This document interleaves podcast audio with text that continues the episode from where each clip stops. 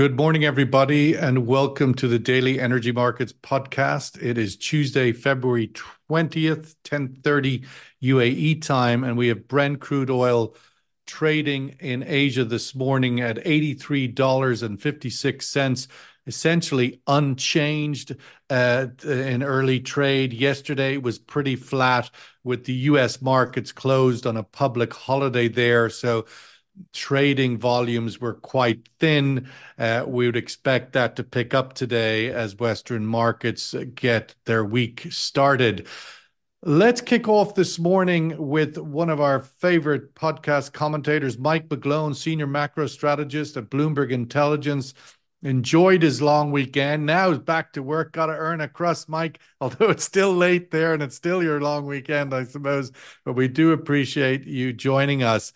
Mike, your thoughts of where this market's going? It does seem we're up 10% thus far this year, supported by a few things, but geopolitics seems to be the, the wind in the sails, that incremental rise. Your thoughts on destination of travel? Yes, Sean, I, I um, appreciate being on. Um, and I think you nailed it exactly why crude oil is higher. You um, you look at um, its brethren, natural gas, certainly U.S. natural gas, it's the lowest price is 1990. You look at industrial metals, they're lower. Um, grains, they're lower. And so crude oil to me has a geopolitical premium. I view it as around $20. I think it's the upper end of the range. Brent around 85, WTI around 80. So right near the upper end of the range. Now, last year I thought that was a little bit early. It popped up to 95. That was the high. And then it trickled down to 70 by the end of the year. I think that's the risk. It's a big difference from last year's. Look at all the other commodities are heading lower. You look at the U.S. stock market. It is last year, this time was about a 20% discount. Now it's the highest ever. Um, and we all see the latest data, our classic, what you'd expect supply and demand elasticity from the big spike in prices up to the peak in 2022 in the back of Russia's invasion of Ukraine. So the cycle for commodities is all is all bad. They're on the downside of the high price cure. We haven't even started interest rate cuts. Typically takes a couple of years um, of cuts and a decent lag, except in one key country, China. Um, and crude oil is the um, is the laggard on that way down in commodities. The key question is, can it sustain these levels? And I look at every day that's at these levels, it just brings on more supply from the non-OPEC sources, most notably U.S. and Canada. It's squashing that demand. The demand is not really there. Um, and to me, it's just a matter of time we flip the switch and it catches up and drops to $50 a barrel. Laury Haytayan, MENA Director Natural Resource Governance Institute. Laury sitting in Belgium, but nonetheless a strong watcher of all things Middle East and Middle East energy flows. Where are we going with this geopolitical narrative uh, in the region, Laury? We have a, a, ship, another one attacked in the Red Sea, actually abandoned by the crew. Uh, reports are that that ship may even sink. Uh, a cargo ship, not an oil or liquids boat, but nonetheless a, a, badly damaged one. We had some missiles into your home country, Lebanon, seemed deeper into the country, into as far north as Saida. Where are we going with this major crisis in the Middle East? Uh, so uh, all these incidents are very, uh, uh very sad, uh, but that this is becoming very absurd, I guess. So, and especially for those uh, parties who are saying that they have opened all these fronts to support Gaza, because at the end of the day, this is not supporting Gaza. The situation is worse, uh, getting worse and worse in Gaza, and now we are at the stage where everyone is worried about what will happen to the people in Gaza because it seems that Israel has still decided, not change its mind, that it is going to, going to continue uh, with uh, uh, with its, if you want, final phase of the attacks, which is like going into Rafah, etc. So neither the Lebanese support front that was announced on the 8th October is helping. On the contrary, it is really uh, becoming bad for the country. As you said, now the attacks are going deeper into uh, uh, into into Lebanon and away from the southern borders where it started and it, and with casualties to the uh, to the Hezbollah military apparatus. So targeted targeted attacks on their military apparatus. So that is painful, and nothing is changing on the uh, on the Palestinian side.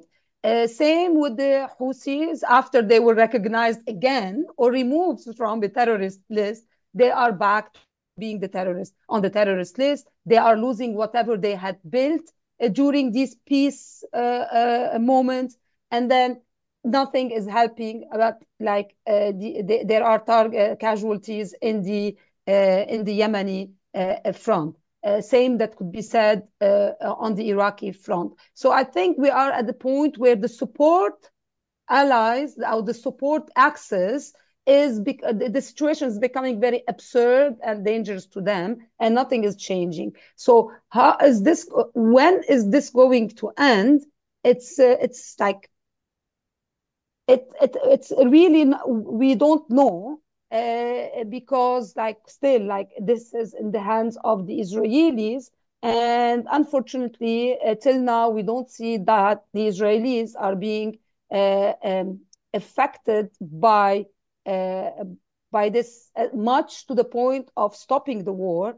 And there, are we still in the zone of potential risk for this to conflagrate? We have these individual fires, and of course, the major one in Gaza, which is a raging tornado uh, uh onto the Palestinians there. But are is there still a risk that they can join up and this becomes a much bigger threat to regional energy supply and that whole macro picture? Or is that off the table? If it was going to happen, it would have happened by now. I do believe that it would have happened long before. So I don't think that's going to happen. Unfortunately, it's like these, uh, uh, the like the like again, all the victims are like the Lebanese, uh, the Houthis, etc. Uh, we saw one incident, definitely uh, not to be uh, disregarded. We saw this attack on the Iranian infrastructure, which Iranians downplayed, kind of saying that it is not by Israeli, but they think that there are other factions. Even that statement is a statement of de escalation, saying that we don't want that ultimate war, either is Iran being attacked by the Americans or even like escalating the tone uh, vis-a-vis the Israelis more than that. The Iranians are in, uh, cannot afford to have like uh, this war um, affecting their economy and whatever they have done, they are ready to sacrifice the Lebanese, the Houthis, the Iraqis, because these proxies were made for that, to sacrifice in the name of the bigger cause. So as long as the Israelis are not directly attacking the Iranians, as long as the Americans are playing the game and not attacking the Iranians, even though everyone is saying that the fingers of the Iranians are everywhere, but no one is attacking any critical strategic asset in Iran, that means that this is this one needs to be contained. And I, and I suppose we're absurd. seeing this is becoming very absurd in the region. We're, that's we're seeing that in the incremental oil price rise, but not necessarily stratospheric. The markets don't believe there's a threat to supply. Dr. Charles Ellinas, CEO, Cyprus Natural Hydrocarbons Company, and senior fellow at the Global Energy Center Atlantic Council. Uh, Dr. Charles, we're seeing, uh, you know, the, the, the outlook for uh, a big deal announced recent days in the gas opportunity in Egypt offshore there. Uh, ADNOC and BP announcing a big project. Uh, where is the East Med development? I mean, obviously the conflict in, in, in the region, but nonetheless, big gas opportunities at a time when the gas price, as Mike mentioned, is at near a 30 year low in the US? Well, I mean, for a start, the um, crisis in the Middle East is is having a small effect, only a small effect on the gas situation in the, in the East Med. The the majors are a little bit more careful about the invest, investments they make. Having said that, only yesterday Chevron announced a huge investment in Israel to expand production from Tamar um, uh, simply because Egypt is in the doldrums. It has great problems with gas. Gas production is going down continuously. The uh, new discoveries may help them, but they're not there yet. Uh, gas demand in Egypt is going up. And despite the fact that uh, global gas prices are going down in Europe as well as every, everywhere else, gas prices in Egypt uh, paid to the uh, oil companies are fixed. The the Egyptian market is acting independently from global markets. So the Egypt is uh, is trying its best uh, to get to find more gas. there have been a few gas discoveries uh, recently, small ones, and I guess these will be developed. But it has also opened up opportunities for Cyprus now to export the gas to Egypt. Uh, the Aphrodite gas field, uh, Chevron is is expected to come back with a plan, a revised plan by April, uh, and um, I'm expecting that will get a go-ahead. Um, Eni in Cyprus announced more uh, gas discovery in Block 6, and um, within a month or two, it is expected to put forward a plan to develop that gas and send it to Egypt. So gas in uh, the East Med, especially around Egypt, is still uh, the center of attention. There is a, a, a huge uh, opportunity there, and that's why ADNOC has gone in. Um, that's why the the majors uh, are persevering and continuing with their efforts in Egypt. Um, th this week, Egypt has its uh, annual gas co annual conference, the EGYPES 2024, and I'm sure we'll hear a lot more developments in the in the gas sector uh, to shore up Egypt because it, it, has a great problem. Great problem is that the Did we lose uh, Charles? I think we did. Mike, I wanted to come to you on that and just pick up on on on the sort of the piece of supply and you know what is you know this sober enough climb in oil prices, but nonetheless inflated by the geopolitical risk, but also the non-OPEC supply Dr. Charles mentioned Chevron's appetite there in the East Med, but Chevron also has a big appetite in the Permian Basin and where US supply may go. Wall Street seems to be back, wants to throw a lot of money at hydrocarbons. Uh, all these huge mergers and acquisitions we saw last year. Where do you think US oil and gas production goes as we move forward this year? There's one primary force to shut off U.S. Um, supply and can, Canadian supply, Sean, and that's uh, lower prices. We're still in the phase where um, prices right now around $80 in WTI are well above the cost of production, closer to 50 break-even cost.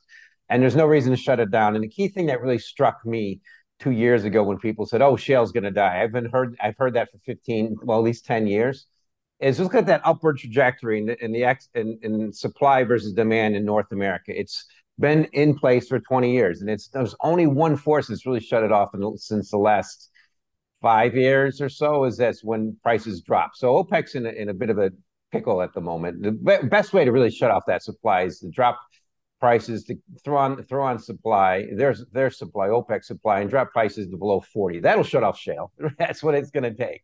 And but we did see shale come to a kind of a natural wind down, or at least uh, it sort of stopped going up in the mid uh, mid sort of late teens, five eight years ago.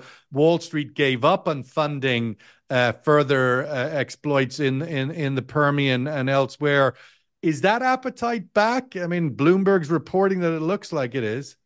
I, I, I, it's one of those things in commodities. I enjoy hearing it, Sean. I think that happened after prices collapsed from 100 down to about 40, it's uh, almost 40, 2015 and 16. It's it takes the, a, a year an effect, and here we are. We're still on the wrong side of that cycle. So don't underestimate. It's not just U.S. shale supply and demand. U.S. Um, diesel is it the same? Diesel demand is the same as 2015. It's declined from, it's well below the peak. Unleaded gas has declined. Un, um, containerboard box demand is declining. All these in metrics in the US are in recessionary trajectories, except for supply. And if you include Canada, it's in excess of about 6 million barrels a day of liquid fuels. I have to include liquid fuels, my farm background, in ethanol And partly, then you look at that, that's about the same as OPEC spare capacity. You see the trends there. There's nothing good for that. And just imagine we have a new President Trump who's drill at will. There's nothing good here for crude oil prices. And then there's that issue of every single time crude oil pumps up a little bit in price and the stock market pumps up a little bit.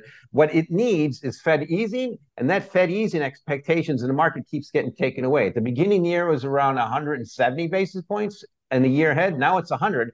And partly when you see crude oil spike up, that easing in the future goes away. So it's a lose lose for crude oil prices. And you're seeing that in virtually all of the commodities, with the exception of one, and that's gold. Laury, we've got obviously the the Middle East crisis, and we've generally sensed that as terrible as it is, it hasn't conflagrated into a major threat to energy supplies in the region. What's the outlook for Europe? Uh, still two plus years now. We just passed through the second anniversary of Russia's invasion of the Ukraine. Uh, we seem to be stuck, and typically winter, the war does get stuck because of the cold and so forth. But how big a disruptive factor is that for the outlook for Europe? We hear the Europeans, there's still gas flowing through Ukraine to Europe from Russia. Talk of that now being, uh, you know, when that contract expires this year, that won't be renewed. Where is the war in Europe, in Ukraine, uh, impacting and the outlook for Europe for more funding for the Ukrainians to sustain the war? Where do you think the priorities of that go? Uh, look, I think the the feeling is, and it's that uh, uh, everything is kind of under control with Europe when it comes to Russia and all the decisions that had been taken, all the measures that had been taken, the alternatives, all of that made them like kind of feel comfortable vis-à-vis their policies with with Russia, regardless what happens. But I think the other problem today is, and I think it's since the IRA, it's with the U.S.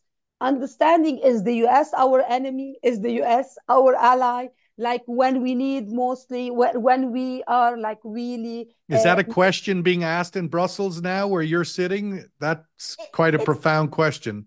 It's like, what are these Americans trying to do? And now I think it's more affected by the elections as well and the election outcome, wondering like if Trump comes back, is it a good thing or a bad thing to us for NATO? Like, you know, all these statements that uh, that uh, Trump is doing about NATO, about drilling, uh, other things. But like today with the LNG stuff, when the Biden administration for environmental reasons, for electoral reasons, whatever, they decided that the new contracts might be uh, looked at again, revised again, etc. And when the the the setup in Europe is that they are relying mostly on LNG coming from the U.S., then they wonder, they say, okay, is this reliable or not? Or are we going into another? Have they moved from one dependency to another? I mean, they got out of Russia to go to America, but it's equally as dependent.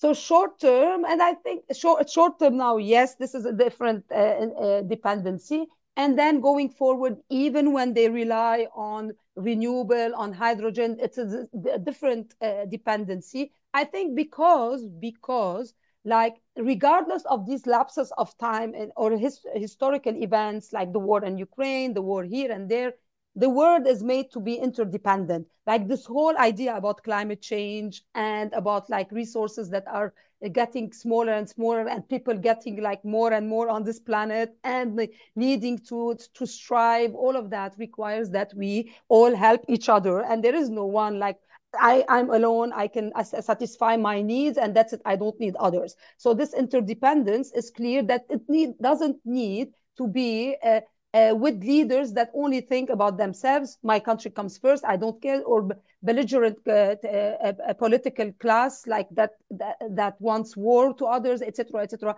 That's not the way forward if we want to be a bit philosophical today. But but I guess. But certainly it's certainly. There is no, like there is no alarm mood in Brussels. Definitely in Brussels. So they uh, they feel that it is under control, working on the next phases, etc. And even like with yesterday's decision of Ursula von der Leyen to continue with the second term, I guess that means that they want to continue with the green energy and looking at the changing world now after the invasion of Ukraine. So that is like, yes, security, but yes, competitiveness as well, how to make the Green Deal uh, uh, like in the favor of the of the industry in Europe at the same time with security issues. So. Dr. Charles, I wanted to get your view on the question of the East Med. You finished up your earlier comment or your your your connection dropped about, you know, we've been talking about the development of the East Med for a number of years and and the outlook for uh, was was always sort of neutral to negative that the economics were there for the East Med. But in recent times, we've seen the national energy companies in the Gulf uh, and now most recently, and you mentioned there'd be headlines coming out of Egypt because of the energy conference this week. We had a big headline from a senior ADNOC executive saying that the future for ADNOC is gas, and they've gone into a big opportunity in Egypt with BP, and, and we've got obviously uh, Qatar Energy in and around Cyprus. Uh, what difference does the arrival of the big national energy companies from the Gulf make to the economic viability of gas development in rather deep, expensive waters of the East Med?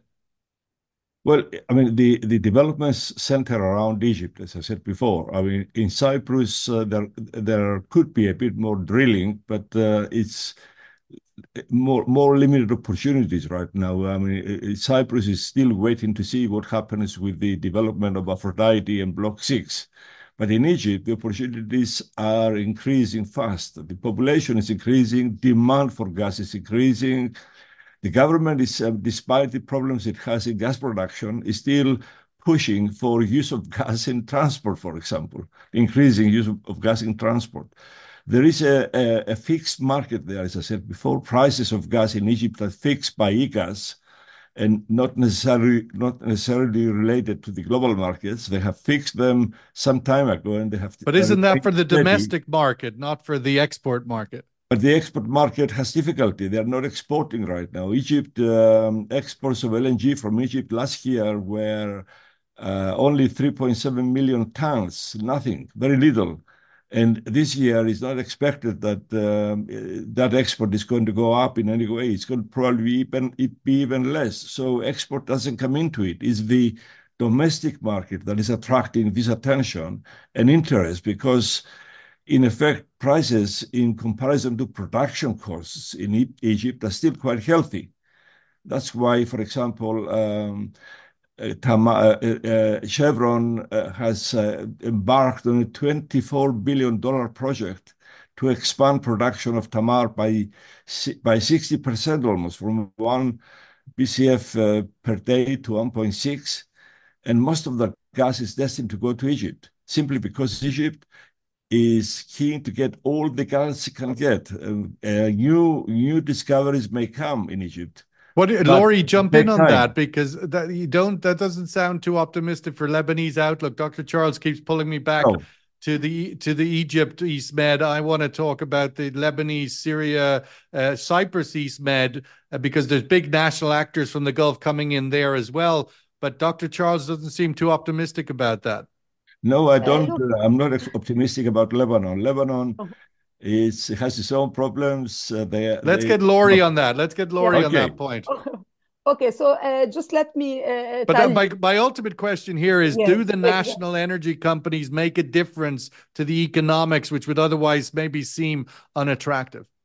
Uh, look, so definitely this is a new trend that we are seeing about the national oil companies, especially the Gulf companies, coming into uh, investment outside their countries. You know, like it was always focused on there. But this is part of the diversification of these of these companies, trying to diversify their portfolio, trying to diversify geographically as well.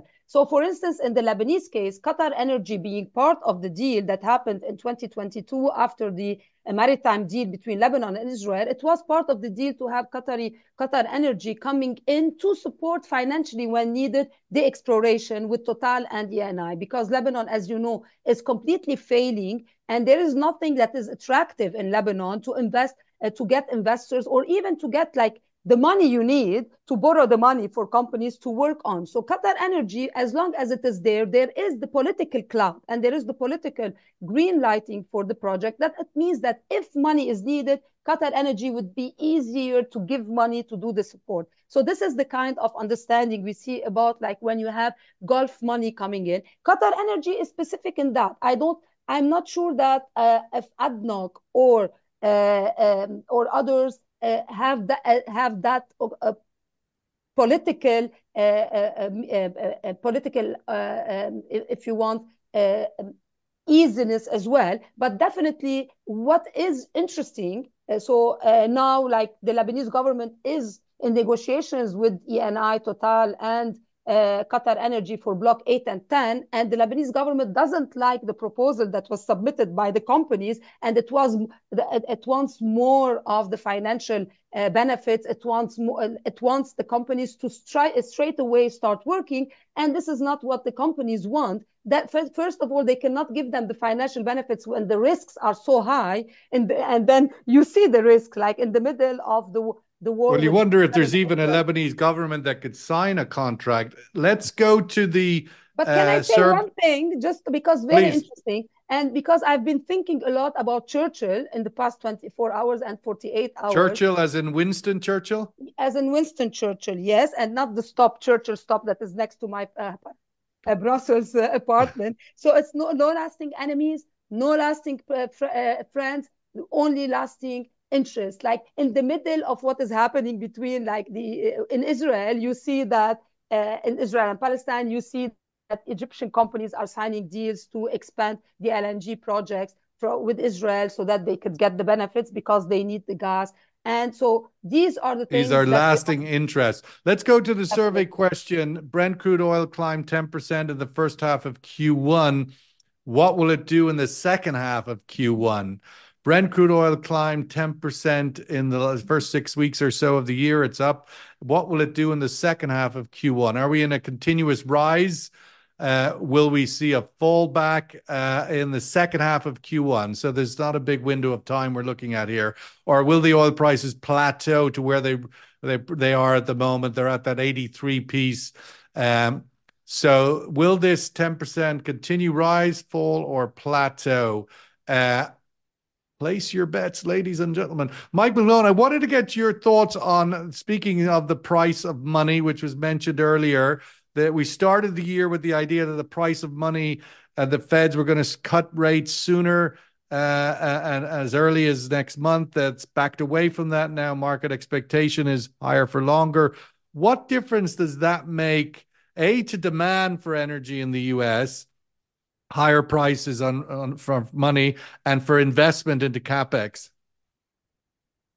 Um, let's look at the facts. Uh, the average price of money is always a big factor in all commodities. Typically, commodities bottom, at least the last 20 years, have bottomed about almost two years after the first Federal Reserve ease.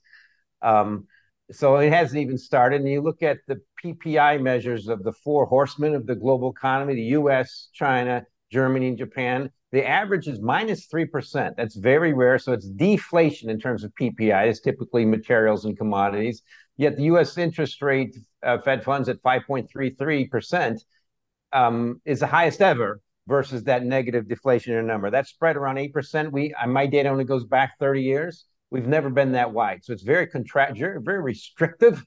Um, and then you see those trends in U.S. demand decline and U.S. supply increasing. There's nothing good there from a U.S interest rate standpoint, U.S. supply and demand standpoint. Um, it's got geopolitical risks holding up crude oil. So the way I see it is the bottom line to get crude oil, uh, to get interest rates lower, typically is probably going to take either crude lower or stock market lower. And I don't see how interest rates can stay down if crude oil goes up. It's an inflationary factor. So right now, everything's tilting the wrong way, and it's just waiting for something, a little bit of a catalyst. And uh, I don't, uh, I, like I said, I'm obviously quite bearish. I remain that way. But for interest rates to really drop, as the market's been expecting, you know, a year from now, they've been wrong for two years. Um, it's going to take probably lower stocks and higher crude oil is not a good thing for interest rates to go down. And Charles, last word to you on that. From a European perspective, obviously inflation does seem to be tackled, but now we've got recessions, technical nonetheless, uh, Germany, the UK. Uh, what is that combination of, of, of uh, still high rates, inflation in, or recession, although not deep ones in Europe, from a, a economic growth point of view, for energy demand point of view, the outlook for Europe this year?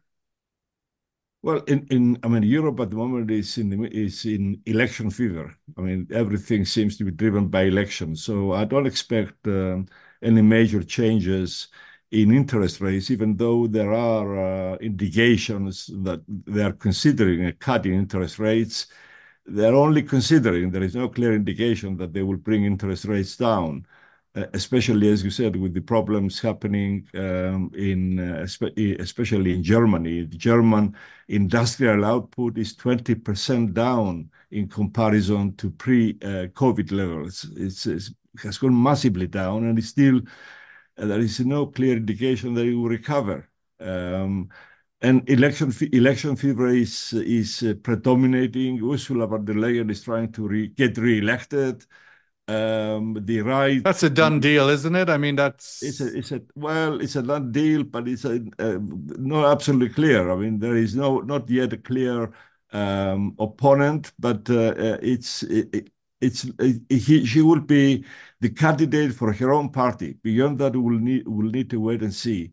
She has given concessions to the farmers, as you probably heard, after the farmers got into the streets um, on uh, on environmental targets. Um, Europe is try is still trying to push for higher target. I mean, for example, the uh, Europe is trying to push for a 90% cut in emissions in by 2040 but the rise of the right-wing parties within Europe is expected to shock the parliament in will, will, this guy uh, Wilders get to form the government in in in Holland? Is that uh, seems to be dragging on? It, well, but the Dutch uh, Dutch way of forming governments is it takes always a long time. Everything happens by consensus, so it takes a long time. But yes, the answer is that he will form a government. The, his popularity rates have gone much higher now than before the elections. So the other parties will dread going back into another election because they know so a right-wing government in Holland could certainly be uh, sand in the wheels of a lot of these development and change the direction of travel for 2024 uh, in, in, Europe. Uh, we're going to have to leave it there. I, am afraid and close out with uh, uh, the the comment from our correspondent in California who's staying up far too late, uh, Richard Radoglia. Green energy is a fool's errand, which is bankrupting the EU and particularly Germany. There you go, Richard Radoglia.